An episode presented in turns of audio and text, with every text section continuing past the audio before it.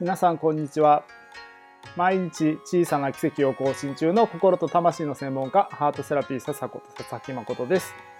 この番組では主に一般的な世の中で広められている心理学やスピリチュアルの情報をより身近な生活レベルで活用してもらいながら人だけでなく人生すべてにおける相思相愛を育む番組です。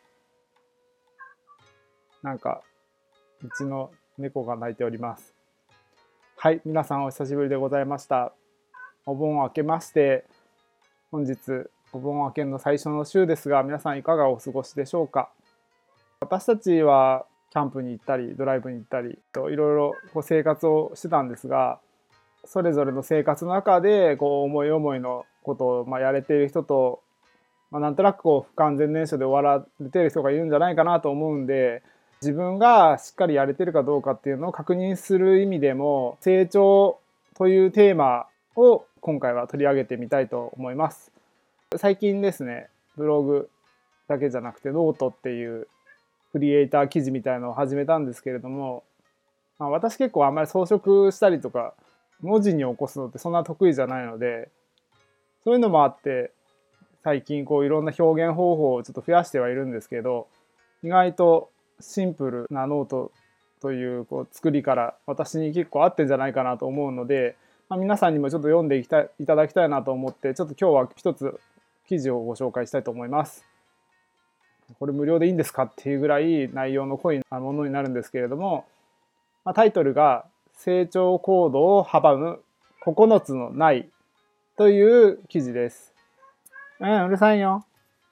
はい。はい。で、失礼しました。っていう記事なんですけれども、人間っていうのは死ぬまでの間にどこまで自分を開花させられるかがその人それぞれの人生のテーマになってきます。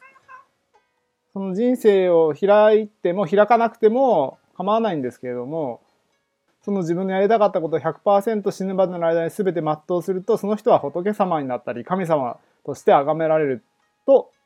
スピリチュアルの世界では言われてます。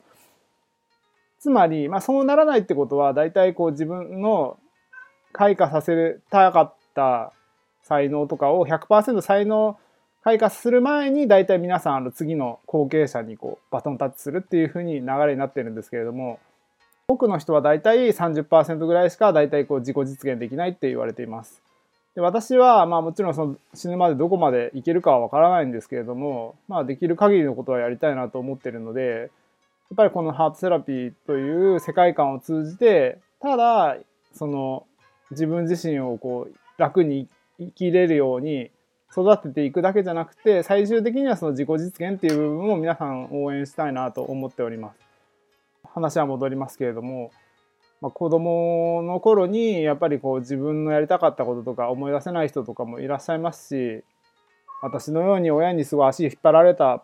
方もいらっしゃると思うので自分が今成長するために何していいんだろうかっていうことを結構見失う方が多いと思うんですよね。なのでそれを自分がどう進んでいるかっていうのを確認する上でこの9つの要素をこう自分の中で足かせにしてないかっていうことを気づいていくと現状が分かるとともにあ自分は今成長できてんだなっていうことが確認できると思いますのでまずはそれを読んでいきたいと思います。まず1つ目は同棲できないっていう項目です。で2つ目が自信がない。3つ目が知識がない。4つ目が能力、スキルがない。5つ目が時間がない。6つ目がお金がない。7つ目が人脈がない。8つ目が私には必要ない。そして9つ目が今じゃない。というふうにこの9つの要素を潜在意識でも潜在意識でも抱いていたりすることによって自分が成長したいって本当は内心思っているのにそのかっこ悪い自分を見せたくないとか恥ずかしい自分を見せたくないとか失敗したくないとか優越感に浸りたいとかそういういろんな自分の気持ちを守るためにやっぱ行動しないでいると結果的には成長が進みませんよっていうカテゴリーになります。まあ、これについてはあのノートを読んでいただければすごくこう我ながらよくまとまった記事になっておりますので後で紹介しますので、ぜひ読んどいてください。で、その9つの中で唯一一人ではちょっと難しいっていう領域があってそれが1ですその同棲できないっていう状態になるんですけどこの同棲できないっていう状態の人ってもうとにかく心が全然育ってないまま大人になってしまったパターンの人です。この人に関してはもうちょっと不安な要素が舞い込んできたりとか人からちょっとこうイレギュラーな引き起こされたりとかするとすぐにこうパニックったりとかテンパったりとか拒絶したりとかあ無理って言って諦めてしまったりとかっていうそういうもうシャッターがすぐ降りちゃうっていう性質があります。これはどうしても親から愛情を適切にもらえてなかったっていう原因は確かにあるのかもしれないんですけれども僕が考えるのは別に愛情がもらえてようがもらえてなかろうがそこは本人のやっぱりこう解釈次第でどうにでもこれからは変えていけるものだと思っているので歯車の噛み合わない部分を噛み合わせるのが、まあ、ハートセラピーの仕事じゃないかなと思ってて私たちはこういう一番のお客さんにもハートセラピーを届けられたらいいなと思って取り組んでます。ただしこの1の人っていうのはすごい手間がかかるというか面倒見なきゃいけないので普通の人がこれ例えば彼女でそういう人がいたり彼氏でそういう人がいるとすごい大変です。なのであの人間関係として付き合うんであれば1番の人はおすすめしません。で2から7の人間関係の人だったら、まあ、ちょっとした歯車を変えてあげられる手伝いは多分皆さんの普通の生活でもできると思うんでもしそういうところでつまずいてる人がいるんだったらそういう人を後押しする、まあ、関わり方として、まあ、友達付き合いやってもいいのかなと思います。そしてこの8と9ですね。自分には必要ない。今じゃない。これを持っている人の注意点としてはもうすでに自分がもうできているっていう課題評価を結構してたりとか、まあ、人から評価されているっていう実際のそういう実績があるがゆえに自分の現状に満足して、まあ、自分がこれでも大丈夫だっていうまあ、自己欺瞞っていうんですけれども自分を欺いた行為に陥ります。本当はもっともっと自分がいけるって心の中では分かっているのにああまあ平均したら人よりもいいよねみたいな学校の成績って言ったら中の上だからもういいよねみたいな自分でいてその現状をやり過ごす傾向があるのでそういう人たちはやっぱり本当はすごいセンス能力があるかもしれないのにそこでとどまっているのですごくもったいないです。これはあのもちろんハードセラピー受けても改善できるものでもあるんですけれどもこれは自己自身で気づけばどんどんどんどんこう突破できる領域でもあるのでやっぱそこをぜひ育んでほしいなと私は思っています。